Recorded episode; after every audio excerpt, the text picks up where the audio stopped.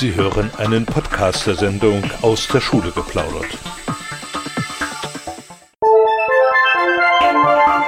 Aus der Schule geplaudert. Diskussionen zur Bildungspolitik, Neuigkeiten aus Thüringer Schulen, Fragen zur Erziehung mit Michael Kummer und Richard Schäfer. Aus der Schule geplaudert hier auf Radio Frei. Heute mal ohne Trailer, aber das macht nichts. Wir starten trotzdem pünktlich mit der Sendung und ich freue mich, dass ich heute einen Gast im Studio habe, der mir Informationen oder uns Informationen gibt zur Situation in Thüringer Berufsschulen und ich begrüße ganz herzlich hier am Mikrofon Nadine Hübner von der GEW. Herzlich willkommen, Nadine. Hallo, Richard. Schön, dass du da bist. Du bist bei der Gewerkschaft Erziehung und Wissenschaft als Referentin tätig und hast in den letzten ähm, Wochen und Monaten äh, eine Tour hinter dir, äh, die dich in verschiedene Berufsschulen geführt hat. Welche Berufsschulen hast du besucht?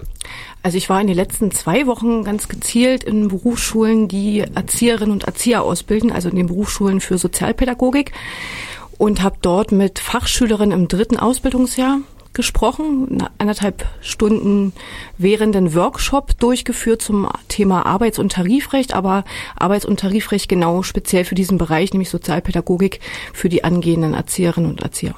Wie kam diese Veranstaltungsreihe zustande? Die kam insofern zustande, dass wir uns als Referat Sozialpädagogik bei der GEW Thüringen gefragt haben, was wir für die Auszubildenden in dem Bereich tun können. Wie wollen wir ihnen eigentlich den Übergang in den Beruf gut gestalten?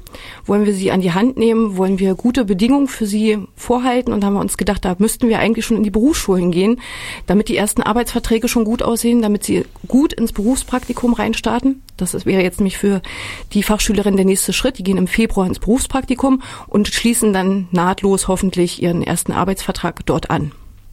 Das ist also äh, ein Ziel gewesen, die Schülerinnen und Schüler zu informieren. Äh, wie war das Verhältnis da junge Mädchen in diesem Bereich? Du meinst das Verhältnis in den Klassen? In den Klassen, ja. Das ist, ist natürlich ein deutlicher Überschuss an Frauen in den Klassen, aber es, äh, auch das ist so die Erfahrung der letzten Jahre, dass immer mehr Männer sich dort dann doch wiederfinden, meistens als ähm, äh, als Umsattler, also die haben vorher was anderes gemacht und könnten sich jetzt durchaus doch vorstellen, im sozialen Bereich als Erzieher tätig zu werden und schließen dann daran, also an eine andere Ausbildung, ähm, ihren, ihre Ausbildung als Erzieher dann an. Mhm. Aber das Verhältnis ist so ungefähr 20 Frauen, vier bis fünf Männer. Also nach wie vor in diesem Bereich sind Männer Mangelware, kann man so sagen. Ja, ja leider. Schade. Äh, aber äh, vielleicht ändert sich da was. Äh, ihr habt diese Veranstaltungsrolle, äh, hast du die äh, alleine gemacht, die Reihe? Oder äh, die mache ich tatsächlich ganz alleine, weil das ist überschaubar, anderthalb Stunden mit denen zu arbeiten. Es gibt da wechselnde Parts, also Informationsparts, wo rein ich rede und sie mir zuhören dürfen. Und dann gibt's Parts, wo sie durchaus in kleineren Arbeitsgruppen sich zum Beispiel Arbeitsverträge angucken, das ein oder andere herausarbeiten oder wir in Diskussionen treten, miteinander besprechen, was ist in Bewerbungsverfahren zum Beispiel erlaubt, was nicht. Und das ist immer ganz spannend zu hören, wie Sie das selber so einschätzen, was Arbeitgeber fragen dürfen und was nicht. Da liegen ja auch bei den Einzelnen schon unterschiedliche Erfahrungen vor, sicherlich durch Praktika und äh, auch berufliche Tätigkeit, so dass man da nicht beim Punkt Null anfängt. Trotzdem äh, meine Frage, wie ist denn der Kenntnisstand äh, dieser Jugendlichen zu den Themen Arbeitsverträgen, Tätigkeitsmerkmale für Berufe äh, oder Arbeitnehmervertretung und Betriebsräte oder Tarifverträge beziehungsweise auch Kenntnisse über Träger von Bildungseinrichtungen? Also der ist ehrlich gesagt eher niedrig anzusetzen, der Kenntnisstand. Also alles, was das deutsche Arbeitsrecht betrifft und was Arbeitsverträge im Allgemeinen betrifft, kann man da gut an Dinge anknüpfen. Davon haben Sie gehört, das haben Sie auch zum Teil im Unterricht behandelt. Wenn es dann aber speziell wird, also welche Träger gibt es, dann können Sie noch vom Praktikum berichten, können das aber manchmal auch gar nicht richtig einordnen. Sind die tarifgebunden oder sind die nicht tarifgebunden? Was heißt das eigentlich, freie Träger? Und was ist der öffentliche Dienst? Das ist so ein Punkt, der mir mal ganz wichtig ist, darauf einzugehen da gibt's wenig Einsicht bis jetzt bei Ihnen. Aber das finden Sie ganz spannend, das, das zu erfahren, dass es das so gibt und welche Ausdifferenzierungsmöglichkeiten es gibt, zum Beispiel in Richtung Tarifverträge und welche Rolle dabei eigentlich auch Gewerkschaften spielen. Das ist Ihnen auch immer nicht ganz klar. Also was Sie kennen, sind Betriebsratstrukturen oder Personalratstrukturen. Die sind ihnen aber noch relativ fern, weil sie damit als Berufspraktikanten auch nicht unbedingt in Berührung kommen. Aber dass Gewerkschaften dann in dem Fall eine deutliche Rolle spielen können als Interessenvertretung von Arbeitnehmern, die sie ja dann zukünftig sein werden, das ist ihnen dann tatsächlich neu und das finden sie aber sehr spannend.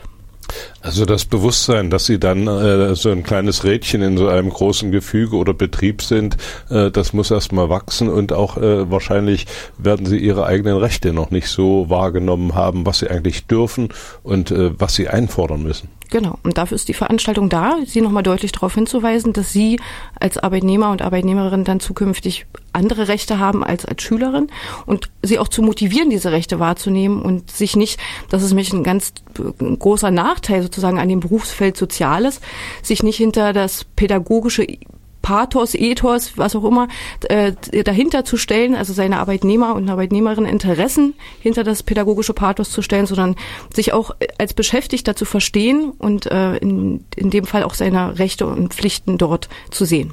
Das ist natürlich eine ganz wichtige äh, Fähigkeit, sich da auszukennen und auch Forderungen zu stellen und sich vor allem, wenn man sich bewirbt in einer bestimmten Stelle, nicht unter Wert verkauft. Ne? Ganz genau. Aber da gibt's ja dann auch den Punkt, dass wir als GEW Thüringen zum Beispiel sagen, wir unterstützen euch, wir lassen euch da auch nicht allein und ihr könnt nicht alles wissen. Ihr seid ja, ihr habt ja keine Juristenausbildung gemacht, sondern ihr wollt ja dem Beruf der Erzieherin des Erziehers nachgehen und von daher holt euch die Interessenvertretung an eure Seite und holt euch diese Unterstützung. Nadine, äh, worauf ist denn zurückzuführen, dass die so wenig Kenntnisse in diesem Bereich mitbringen?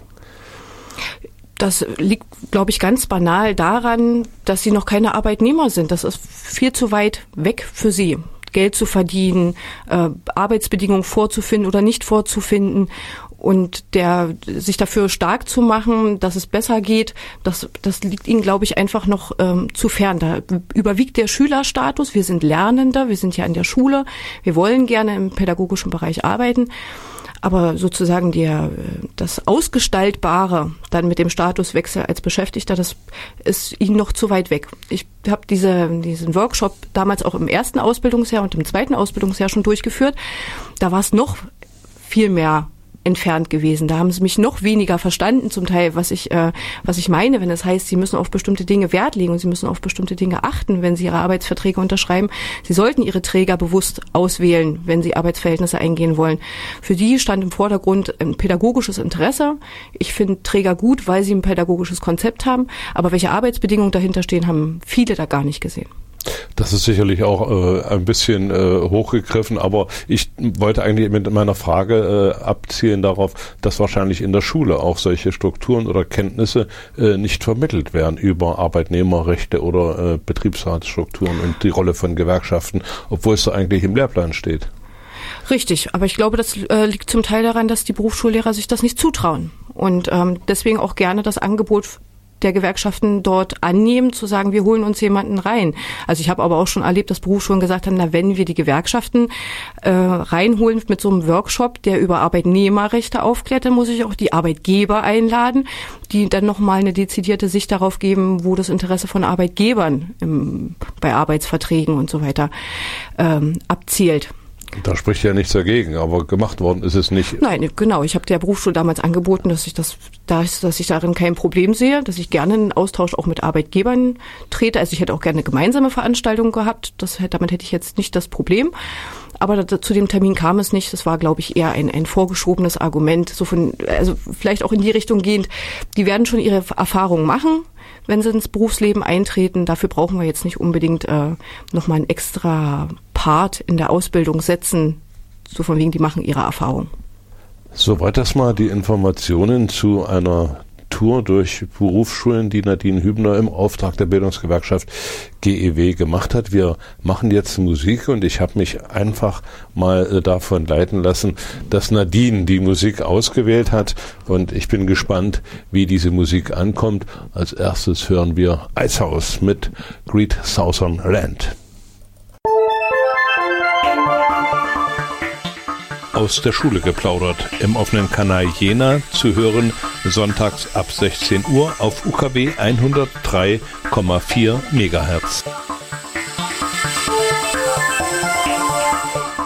Und wir sind hier bei Radio Frei mit aus der Schule geplaudert und Gast im Studio ist Nadine Hübner von äh, der Gewerkschaft Erziehung und Wissenschaft und sie hat Berufsschulen besucht, in denen Erzieherinnen und Erzieher ausgebildet werden. Nadine, äh, die Reaktion von Seiten der Bildungsträger und Schulleiter wird mich noch ein bisschen genauer interessieren.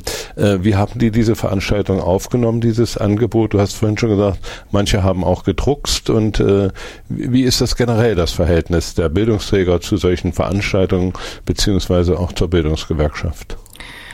Also ich glaube, es ist im Großen und Ganzen kann man es als sehr gut bezeichnen. Die nehmen unser Angebot als sehr bereichernd war, weil sie selber bestimmte Inhalte in ihrer Ausbildung den Fachschülern nicht ermöglichen können oder wollen da keine zeitlichen Spielräume sehen, wie auch immer. Wir machen es immer so, dass wir am Beginn des Schuljahres alle Berufsschulen anschreiben und auch nochmal gezielt alle unsere Gewerkschaftsmitglieder an den Berufsschulen, die im Bereich Sozialpädagogen Ausbildung arbeiten, anschreiben und dieses Angebot unterbreiten mit einer Terminleiste, wann wir an die Berufsschulen fahren und ähm, was wir dort genau machen. Und dann gibt es Berufsschulen, die sich jedes Jahr aufs Neue melden und froh sind, immer jeweils ihren dritten Ausbildungsjahrgang diese Möglichkeit geben zu können, gut ins Berufsleben reinzustarten. Dann gibt es wechselnde Partner, die ein Jahr dabei sind, dann im nächsten Jahr nicht, um dann doch wieder auf das Angebot zurückzugreifen. Und dann gibt es aber auch durchaus Berufsschulen, die dieses Angebot noch nie wahrgenommen haben, wo ich aber am Ball bleibe und mir denke, irgendwann kommt der Punkt und ähm, dann doch, dass man dann doch den Fuß in die Tür bekommt, damit sie, ich glaube, wenn man dieses Angebot kennenlernt, dieses gewerkschaftliche Angebot. Es ist ja keine GEW-Werbeveranstaltung, sondern es ist tatsächlich eine Vorbereitung der Fachschülerin für ihren Einstieg ins Berufsleben. Und wenn das die Berufsschullehrer sehen, bleiben sie eigentlich auch am Ball. Wenn äh, die Berufsschüler mit einer Stunde oder anderthalb Stunden äh, hier, ich sag mal, in Sachen Recht, Arbeitnehmerrecht und äh, so weiter, äh, ich will nicht sagen berieselt werden, aber sich damit auseinandersetzen, äh, dann ist das ja nicht viel, eine äh, ein oder zwei Stunden äh, sich mit diesen Problemen zu beschäftigen. Äh, welche Materialien bekommen die Schülerinnen und Schüler in die Hand, um dann vielleicht später nochmal nachzulesen oder um die Kenntnisse, die sie in den eineinhalb, anderthalb Stunden äh, vermittelt bekommen, äh, vertiefen zu können. Das ist genau richtig. Also die, die, ich kann in den anderthalb Stunden immer nur einen Einblick geben, auf ja. also mhm. Schlaglichter werfen. Wir haben dafür extra eine Broschüre erstellt, die läuft momentan unter dem Titel Aller Anfang ist leicht mit der GIW. Der Titel ist natürlich mit dem Augenzwinkern gemeint. Wir wissen auch, dass die Broschüre den Anfang nur leichter machen kann, also den Berufsstart etwas leichter machen kann. Aber genau in dieser Broschüre finden Sie all das, was ich in diesen anderthalb Stunden versuche, zumindest anzureißen, nochmal detailliert erklärt. Ich gehe auch vermehrt auf den ähm, Tarifvertrag öffentlicher Dienst ein. Der, das ist ein, ein dickes Vertragswerk, das ich natürlich nur in, in Auszügen behandle, wo die Broschüre aber doch nochmal detaillierter Einblicke verschafft und äh, zum Beispiel auch die Entgelttabelle für den Sozial- und Erziehungsdienst nochmal genau erklärt, genau nochmal die Eingruppierungsregelung klar macht. Also das, wo ich im Workshop selber drüber hinweg husche und hoffe, dass das ein oder andere hängen bleibt, bekommen Sie dann in der Broschüre nochmal dezidiert erklärt. Ein äh, wichtiger, äh, wichtige Kenntnisse sind auch äh, notwendig, finde ich, wenn diese Schülerinnen und Schüler in Praktika geschickt werden. Auch da hat es ja in den letzten Jahren einiges geändert äh, an Regelungen. Gibt es da in der Broschüre oder gibt es äh, bei dir in der äh, Veranstaltung dazu Hinweise, welche Rechte Schülerinnen und Schüler im Praktikum haben? Das mache ich nicht mehr so ausführlich, weil die im Februar ja schon ins Praktikum gehen. Also das heißt, die Arbeits-, die Praktikumsverträge für diesen Bereich sind tatsächlich durch, unabänderbar. Sobald sie eine Unterschrift runtergesetzt haben, gilt dieser Vertrag. Also rein was die Vertragsrichtlinien betrifft, kann ich da wenig beraten. Was ich aber mache, aber das mache ich vor allen Dingen auf Nachfrage.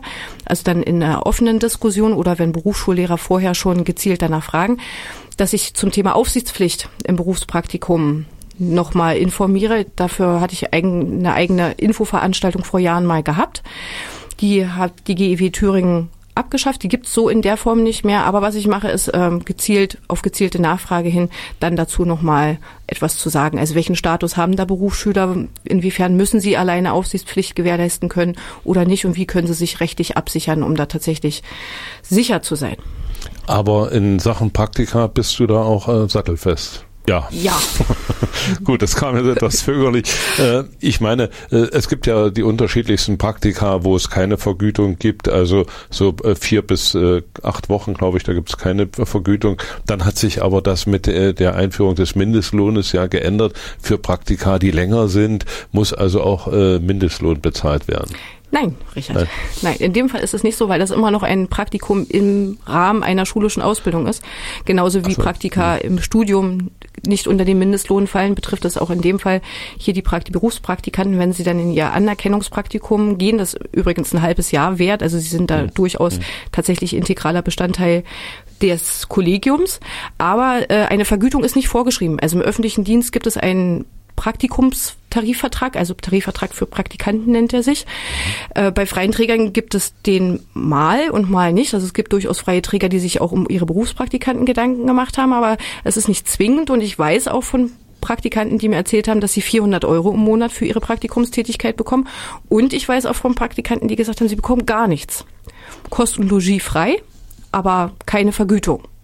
Weil sie ja noch Schüler sind und keine Arbeitnehmer, also noch in einem lernenden Verhältnis stehen und ja nicht die Aufgaben übernehmen, äh, die eine gestandene Erzieherin oder ein gestandener Erzieher übernimmt. Das ist die Argumentation der Arbeitgeber an der Stelle. Aber die müssen ja auch von was leben, die Praktikanten, ne? Richtig, also wenn sie keine Vergütung bekommen, haben sie zumindest die Chance, noch weiterhin BAföG zu bekommen. Problematisch wird es dann, wenn diese äh, Berufsschüler entweder weil sie zu alt sind oder weil eine, sie eine entsprechende Berufsausbildung vorher schon gemacht haben, äh, gar kein BAföG bekommen, also gar nicht berechtigt sind, BAföG zu bekommen. Für die ist es dann tatsächlich existenziell, wo sie ihr Berufspraktikum machen und für die ist es noch wichtiger, bei guten Arbeitgebern zu landen, die gute Arbeitsbedingungen vorhalten und demnach auch gut bezahlen. Also auch äh, Praktika bezahlen und äh, eigentlich äh, war ja äh, eine Zeit lang so eine Unsitte, auch so Jahrespraktika zu vergeben äh, für irgendwelche Sachen, die eigentlich gar nicht äh, gebraucht wurden und äh, wo also ziemlich schlecht vergütet wurde. Aber das war jetzt nur ein, ein Nebengleis. Äh, das war jetzt nicht das der, die Kernaufgabe für die Informationsveranstaltung an den Berufsschulen. Nein. Wir machen jetzt erstmal weiter mit Musik und dann möchten natürlich wissen, wie geht das weiter, wie wird das ausgebaut und was äh, kommt äh, als nächstes vielleicht. Sie hören aus der Schule geplaudert hier auf Radio Frei. Aus der Schule geplaudert. Jeden ersten und dritten Donnerstag im Monat von 16 bis 17 Uhr auf Radio Frei, dem Bürgerradio für Erfurt auf UKW 96,2 MHz aus der Schule geplaudert. Hier auf Radio Frei heute mit Nadine Hübener von der GEW und wir reden weiter über Berufsschulen und äh, Erzieherinnenausbildung, die ja auf dem Level Berufsschulen läuft und nicht an der akademischen äh, Ausbildung. Das heißt, immer nur in der Fortsetzung ist eine akademische Ausbildung möglich. Aber äh, das ist vielleicht ein, ein anderes Thema. Wie attraktiv ist denn der Erzieherberuf in der Zwischenzeit geworden, Nadine? Also man kann es, glaube ich, von, von, aus zwei Perspektiven betrachten, die, glaube ich, gerade sehr aktuell sind. Zum einen hatten wir dieses Jahr eine Tarifrunde für Erzieherinnen und Erzieher gehabt, die ja mit dem Ziel gestartet ist, eine deutliche Aufwertung der sozialen Berufe zu bringen. Das ist uns, glaube ich, als Gewerkschaften zusammen mit unseren Mitgliedern auch deutlich gelungen. Also gerade der öffentliche Dienst, der Bereich hat dort deutliche Zuwächse zu verzeichnen gehabt. Es wurden auch Berufsgruppen integriert, die vorher nicht unbedingt Bestandteil der Entgelttabelle waren. Und das hat natürlich Auswirkungen auf die freien Träger, die nach dem öffentlichen Dienst gucken, auch wenn sie sich äh, nicht an ihn halten, aber zumindest haben sie ihn im Blick was dort passiert, auch die Eingruppierungsregelungen im Blick. Und die zweite Perspektive ist, dass wir ähm, vor ganz neue Herausforderungen auch an Pädagogen und Pädagoginnen jetzt gestellt sind, im Zuge der unbegleiteten minderjährigen Flüchtlinge zum Beispiel, aber auch der Geflüchteten äh, mit ihren Kindern, die dann in Kita, Schule, Berufsschule, Erwachsenenbildung kommen und dort äh, genauso auch von Pädagogen und Pädagogen, zusätzlichen Pädagogen und Pädagoginnen dann betreut werden. Sind, äh, ist die An der Anzahl derer, die sich für Erzieherberufe bewerben, äh, steigt die oder ist die konstant oder kriegt man das zurzeit nicht wahr, nicht mit? Also ich würde denken, es ist in den letzten Jahren konstant geblieben. Wenn ich mir die Berufsschulklassen angucke, die ich die letzten Jahre so hatte, es gibt große Berufsschulen, die laufen zum Teil dreizügig, da gibt es drei Erzieherklassen in einem Jahrgang und dann gibt es kleine Berufsschulen, das ist überschaubar, es ist nur eine Klasse mit 10, 15 Mann, aber das bleibt eigentlich konstant. Das hat keine großartigen Zuwächse erfahren. Wir haben in den letzten zwei Jahren zwei zusätzliche Fachschulen, freie Fachschulen in dem Bereich bekommen. Also kann man sagen, vielleicht ein Schnitt von nochmal vielleicht 50 zusätzlichen Bewerbern, die dort in Thüringen ausgebildet werden können. Es gibt äh, in Thüringen ja, ich glaube, 60 bis 64 Wege, um zum Erzieherberuf zu gelangen. Ist das noch so? Eigentlich, äh, eigentlich gibt es nicht mehr so wahnsinnig viele Wege. Also man muss in jedem Fall vorher irgendetwas gemacht haben. Man kann nicht frisch aus der Schule kommen und sagen, ich lasse mich zum Erzieher ausbilden. Mhm. Also das sind vielleicht die 60 Wege. Ich kann ähm, eine Ausbildung zum Elektriker machen, ich kann eine Ausbildung zum Malermeister machen und dann an dieser Ausbildung anschließend die Erzieherausbildung. Das ist möglich. Der gängige Weg ist, dass die Schüler, wenn sie aus der, aus der äh, allgemeinbildenden Schule kommen, den Sozialassistenten oder Kinderpfleger machen, das ist eine zweijährige Ausbildung und darauf aufsatteln, dann weiter an ihrer Berufsschule bleiben und die dreijährige Erzieherausbildung machen. Also fünf Jahre ist die Ausbildung auf jeden Fall. Genau, fünf Jahre auf jeden Fall. Und dann muss man sich entscheiden, wie es vielleicht weitergeht. Es gibt also dann die Möglichkeit, ja hier an der Fachhochschule auch den Bachelor zu machen äh, in entsprechenden Gruppen beziehungsweise für bestimmte Berufsgruppen. Nadine, wie äh, geht es denn jetzt weiter mit dieser Tour? Du hast vorhin angedeutet, es sind noch nicht alle Schulen äh, bereit äh, gewesen, äh, diese Tour aufzunehmen oder diese Themen von euch bearbeiten zu lassen. Wie geht es denn jetzt äh, wirklich weiter? Also ich glaube, eine Sache, die wir angehen sollten als GEW Thüringen, ist tatsächlich mit diesen Schulen, die uns bis jetzt noch nicht in Anspruch genommen haben, die dieses Angebot noch nicht in Anspruch genommen haben, ins Gespräch zu kommen. Darüber, was wir dort eigentlich machen und wollen. Ähm, eine Möglichkeit wäre tatsächlich über unsere Gewerkschaftsmitglieder an dieser Schule quasi eine Multiplikatoren aus äh, einen Multiplikatoren Abendtag oder wie auch immer zu machen und ihnen zu zeigen, was was machen wir da eigentlich in dieser Veranstaltung, um so eine Berührungsängste ähm, zu nehmen und dann vielleicht auch tatsächlich besser aufzuklären, weil wir dort keine Gewerkschaftsmitglieder haben. Also ähm, normalerweise reicht bei mir ein Anschreiben. Ich schreibe diese Berufsschulen an und dann wissen die, ähm, was ich da von ihnen will. Aber vielleicht muss man das bei denen tatsächlich noch gezielter detaillierter, ausführlicher machen, damit sie einen Einblick darüber haben, was dort passiert. Nadine, was äh, muss denn jemand tun, der jetzt die Sendung hört und sagt, ach, bei uns an der Schule ist die aber nicht gewesen? Äh, was muss jemand tun, der diese Informationen jetzt so kompakt und gebündelt, wie du sie zumindest angerissen hast, äh, zu bekommen? Da gibt's auch wieder zwei unterschiedliche Wege. Also zum einen für Gewerkschaftsmitglieder findet sich auf unserer GEW-Homepage die Broschüre. Alle Anfang ist leicht, exklusiv für Mitglieder. Ähm, Fachschüler können sich gerne bei mir persönlich melden, entweder per E-Mail oder per Telefon und diese Broschüre anfordern. Da bin ich auch gerne bereit, Ihnen die zur Verfügung zu stellen, auch ohne dass Sie bei mir im Workshop gesessen haben. Aber auch Berufsschullehrer können sich bei mir gerne melden und ähm, dann können wir nochmal darüber nachdenken, ob ob das äh, Sinn macht, dieses Angebot jetzt noch schnell an der Berufsschule äh, anzubieten, weil die Berufsschüler ja, wie gesagt, dann im Februar ins, ins, Praktikum gehen und dann gar nicht mehr an der Schule sind oder ob man nicht perspektivisch denkt und sagt, dann im nächsten Schuljahr für die nächsten, also zukünftigen dritten Ausbildungsjahrgang, dann bietet man es an. Also es gibt auch äh, sicher die Informationen über die Internetseite, das hast du jetzt äh, kurz die Broschüre gibt's auf der Internetseite. Auf jeden Fall kann man sich die da runterladen und ansonsten persönliches Gespräch bei der GEW suchen und äh, sich da quasi die Informationen holen. Genau.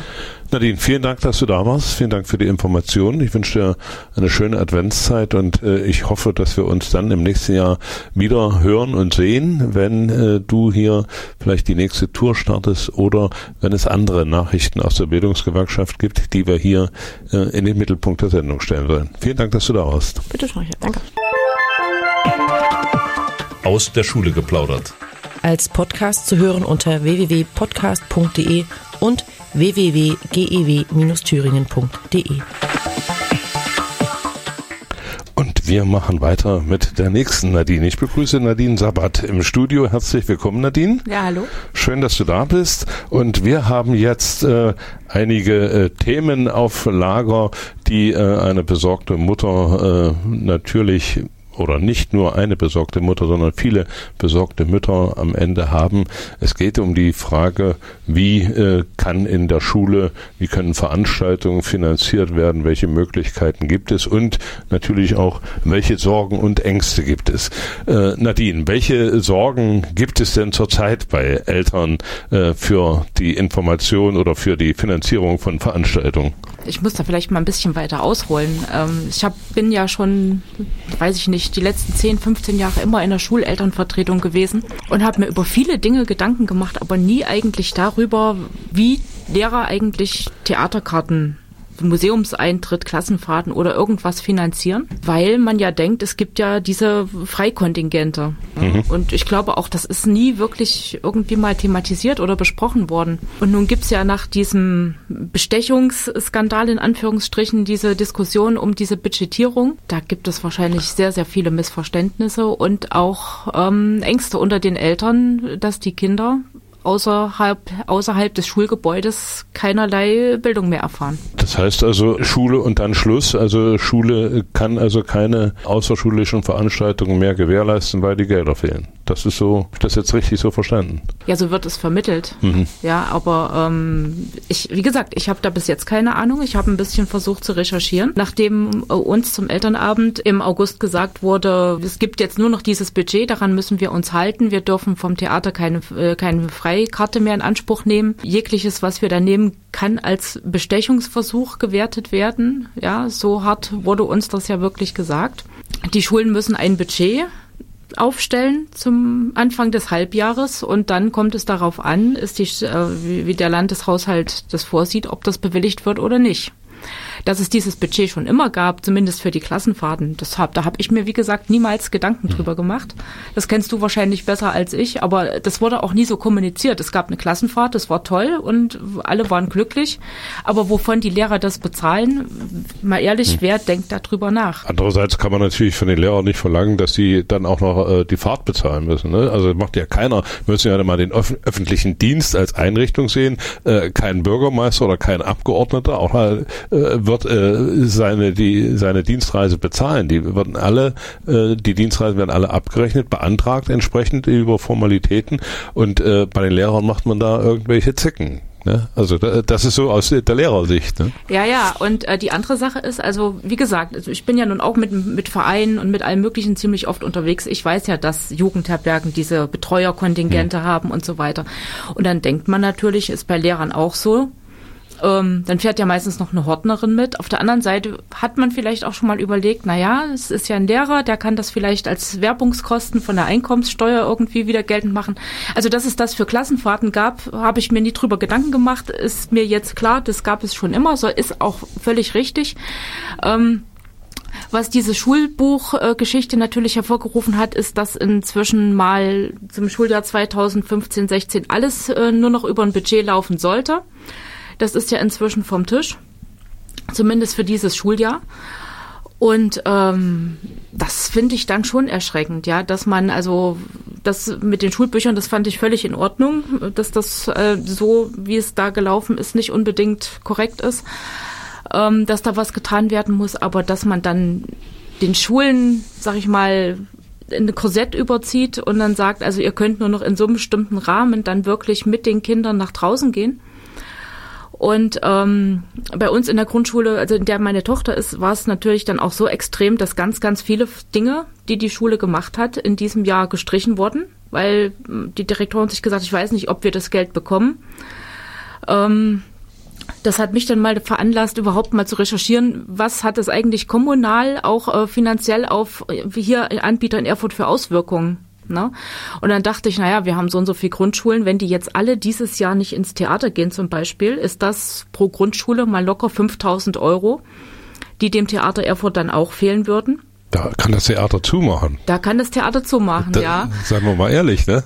Ja, also dann habe hab ich das äh, so mal kommuniziert, dann wurde mir geantwortet, naja, glaubst du, dass auf Ministeriumsebene jemals jemand überhaupt so weit denkt, wie du das jetzt machst? Ja, Theater, Museum trifft ja alles Mögliche ähm, was Bildungsstätten sind. Das ist der Baumkronenpfad, das sind ähm, das Ding in Jena, dessen Name mir gerade nicht einfällt. Schullandheime, Imaginata meinst du? Nein, nein, das große Ding mit den Sternen. Um. Ähm, ja, schön, dass es dir auch gerade nicht einfällt. Nein, ich, ich war auf die Imaginata. Ach so, weil, na egal. Weil das so, eine äh, Einrichtung ist. Planetarium. Planetarium. So. Ach so. Ja, hm. also egal, also das würde ja alles irgendwie betreffen. Ne? Und dann hm. habe ich mal so ein bisschen rumtelefoniert und, und habe äh, die betreffenden Orte gefragt und dann habe ich erstaunlicherweise ähm, erfahren können, dass ganz viele Schulen sich gesagt haben, naja, ich weiß nicht, ob wir, wie viel wir im Budget bewilligt bekommen, aber wir ziehen das jetzt durch. Unsere, die Kinder sind uns in dem Fall wichtiger. Ähm, wir brauchen auch nicht Angst haben, dass das Theater jetzt äh, ganz viel rote Zahlen schreibt. Die sind trotz allem ausgebucht, mhm. hat man mir gesagt. Und äh, viele Schulleitungen versuchen das dann irgendwie zu kompensieren oder haben schon ja über ge geübten Ungehorsam vielleicht so ein bisschen hinweg ähm, sich gesagt, wird schon. Na, also wir wollen, dass die Kinder da hingehen und finden da auch eine Lösung. Also man muss wahrscheinlich als Elternteil auch darauf achten, dass äh, solche äh, Situationen nicht als Schutzbehauptungen verwendet werden, um bestimmte Dinge nicht mehr zu machen. Ne? Also das ist, äh, liegt natürlich auch mitunter äh, nahe, da sich eine bequeme Ausrede äh, geschafft zu haben. Da brauchen wir haben kein Geld, wir machen das nicht mehr erledigt. Aber äh, wenn man die Politik hört und ich hatte dir ja im Vorfeld gesagt, ich hatte ja Schulamtsleiter Leipold hier, der also äh, da also auch gesagt hat, dass das geregelt wird und dass diese äh, Gelder da sind und auch äh, die Politiker, die hier ab und zu in meiner Sendung sind, betonen ja immer wieder, dass alles für die Kinder getan wird und dass die Kinder nicht unter irgendwelchen Sachen leiden dürfen, wenn es um Finanzen geht. Die Kinder sind das Wichtigste und da muss also auch das Geld da sein. Auf jeden Fall, aber es, wie gesagt, also es ist ja, ich kenne das ja auch aus meinem anderen Ding, die ich mache. Es gibt ja diese Freikarten extra. Ja, ja also nicht jeder Mensch, und da schließt man ja Lehrer nicht aus, äh, hat ja jetzt wirklich Lust, jedes Jahr einmal ins Naturkundemuseum zu gehen oder mal dahin oder dorthin. Die tun das ja schon für unsere Kinder. Und es kann ja jeder Elternteil und auch die Bildungspolitiker nur dankbar sein, wenn es Lehrer gibt, die viel mit den Kindern unternehmen. Natürlich. Und wenn die dann dadurch, dass ihnen vorgeworfen wird, sie wären bestechlich, weil sie diese Karte annehmen oder weil wir Eltern sagen, dann legen wir halt mal zusammen und kaufen die für dich. Also das finde ich dann schon ein bisschen hm. ungerecht den Lehrern gegenüber auch. Vor allem, äh, es war ja, wenn man mal auf diese Schulbuchsache, es waren zwei, drei schwarze Schafe. Ne? Bei allen anderen ist es ja jahrelang äh, gelaufen. Nadine, wir machen jetzt Bin erstmal. Ich bin mir eigentlich gar nicht so sicher. Ja, ich denke schon. Äh, wir machen jetzt erstmal eine kleine ja. Musikpause und dann würde ich gern mit dir äh, mal so ein Thema angehen. Inklusion. Wie erlebt man das als Elternteil, wie Inklusion in der Schule läuft? Aus der Schule geplaudert. Jeden ersten und dritten Donnerstag im Monat von 16 bis 17 Uhr auf Radio Frei, dem Bürgerradio für Erfurt auf UKW 96,2 MHz. Und wir machen weiter mit dem Thema Inklusion. Gast im Studio ist Nadine Sabbat, die sich da auskennt, äh, hoffentlich, denke ich mal. Nadine, ich habe jetzt einfach mal äh, gepokert, weil dieses Thema ja äh, hier in meiner Sendung immer nur von äh, Lehrern, von Wissenschaftlern behandelt worden ist und viel zu selten von Eltern, wie Eltern das erleben. Äh, und da wollte ich einfach mal die Gelegenheit nutzen und fragen, wie erlebt ihr als Eltern Inklusion in der Schule? Ich persönlich erlebe Inklusion in der Schule überhaupt nicht, weil es an, in der Grundschule, in die meine Tochter geht, meines Wissens kein Kind gibt, was ähm, so einen Bedarf hat, gefördert zu werden, dass es als integrativ oder inklusiv Kind gilt.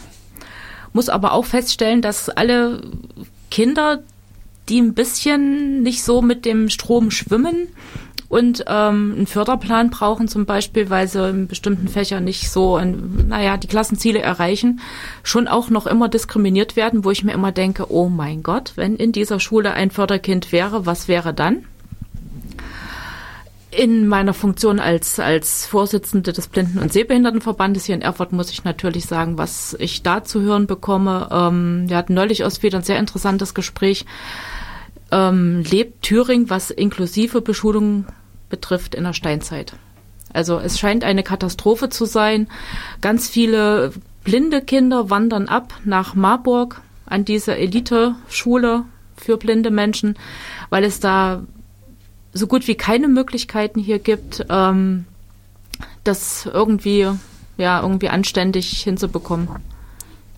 Das erschüttert mich natürlich, weil ich äh, immer geglaubt habe, gerade in dem Bereich wird sehr viel getan. Das heißt also, äh, Kinder mit äh, Seh- und äh, Schwäche oder, oder blinde Kinder haben hier also nicht so gute Ausbildungsmöglichkeiten wie anderswo?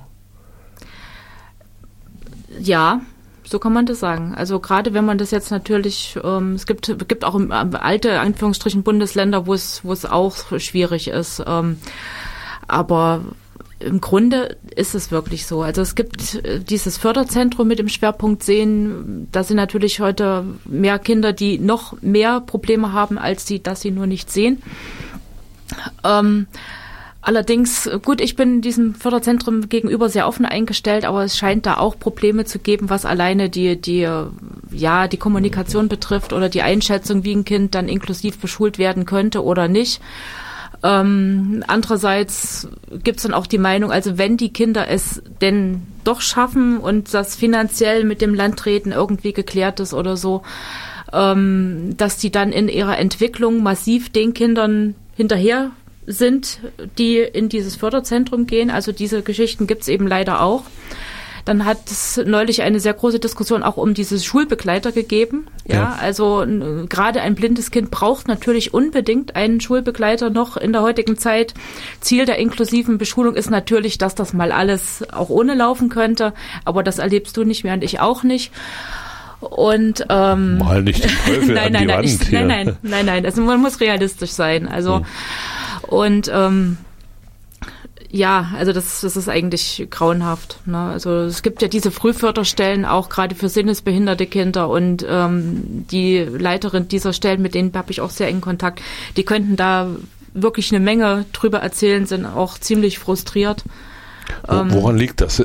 Gibt es nicht genügend Lehrerinnen und Lehrer? Gibt es nicht genügend Geld? Oder, oder an welcher Stelle klemmt Es geht denn damit los, dass die Schulen ja alle nicht barrierefrei sind. Ja, also die meisten hm. Schulgebäude sind ja entweder auf dem Land, irgendwelche hübschen Gebäude oder diese, diese DDR-Einheitsgebäude.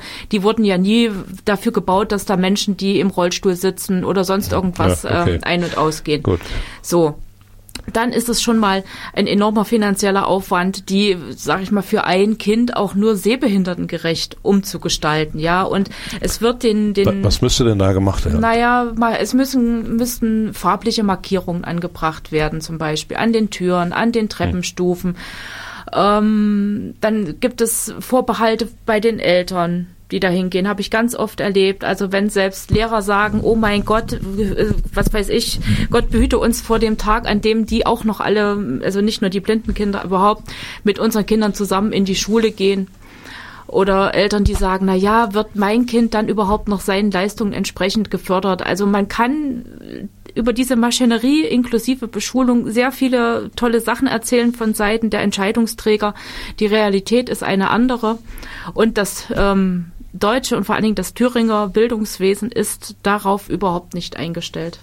Gut, es hat äh, lange gedauert, ehe diese inklusiven Maßnahmen umgesetzt worden sind, obwohl äh, Deutschland ja 2009 äh, schon diese äh, Klausel der UN unterschrieben hatte, um äh, behinderte Kinder äh, gleichberechtigt zu beschulen. Und wenn man in andere europäische Länder sie, sieht, dann ist inklusive Beschulung dort überhaupt kein Problem. Da redet keiner drüber. Da gibt es also auch keine Diskussionen von Eltern. Da ist es ganz normal, dass Kinder mit Behinderungen im Kindergarten in Schule neben den anderen sitzen und da auch äh, nicht besonders äh, gefördert werden, also speziell oder herausragend, sondern sie sind da integriert und machen ihren äh, Schulabschluss. Das ist also nur in, in Deutschland so, äh, dass da also die Ängste und Sorgen oder Scheinängste von, und Sorgen von Eltern äh, da so dominieren und da auch äh, hindern. Klar, ich meine, äh, man kann jetzt nicht alles auf einmal, nicht jede Schule behindertengerecht machen. Äh, eine, eine, einen Fahrstuhl einbauen oder schiefe Ebenen. Äh, aber an einigen Schulen könnte man es schon machen. Und viele Sachen, die du gesagt hast, farbliche Gestaltung, das ist ja nun kein Problem. Ja, aber es, es handelt, dann geht es ja weiter. Also wie gesagt, der Schulbegleiter, das muss das Schulamt bewilligen. Ja, ja? das ist richtig. Im ja. letzten Schuljahr war es so, dass bis Oktober nicht kaum ein Antrag für Schulbegleiter überhaupt bewilligt wurde. Was bedeutet hat, dass diese Menschen nicht bezahlt werden konnten, dass die Träger, die sind viel zu unterschiedlich, diese Träger, also die wenigsten sind ja bei der Schule angestellt, das ist bei freien Trägern ist das super.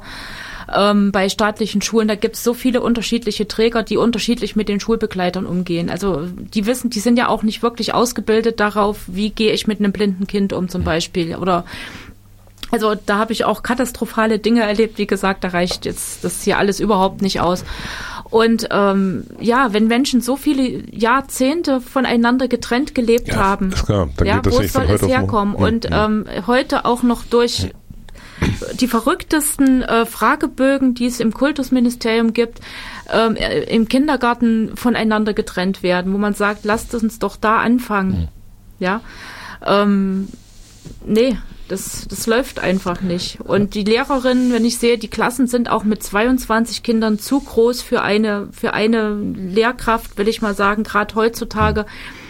Ähm, wo jedes Kind noch individueller auch schon von Haus aus Probleme mitbringt, die es entweder früher so massiv nicht gab oder aber die man früher so, ja, genau so denke ich nämlich auch, einfach nicht berücksichtigt wurden. Ja, ja? Wirklich, und ja. man Kinder viel schneller dann auch abgeschoben hat und hat gesagt, nee, also mit der, die stört den Unterricht mal ab in dieses nächste Förderzentrum und so weiter und ähm, das sind aber, das ist so das obere, was, was so schwimmt, ne, in, hm. in dieser Suppe. Und die drunter, die hätten überhaupt keine Chance. Ja, dieses Abdelegieren in andere Einrichtungen, das ist also ein, einer der Nachteile äh, gewesen. Da ist also auch wahrscheinlich äh, einiges äh, schiefgelaufen. Ich will nicht sagen Missbrauch betrieben worden, aber da sind einige abgeschoben worden, die da nicht äh, hingehörten. Nadine, wie sieht es denn mit blinden und sehschwachen Einrichtungen äh, in der Stadt Erfurt aus? Sind die blinden und sehschwachen da äh, gut äh, äh, aufgestellt oder kommen die gut durch die Stadt?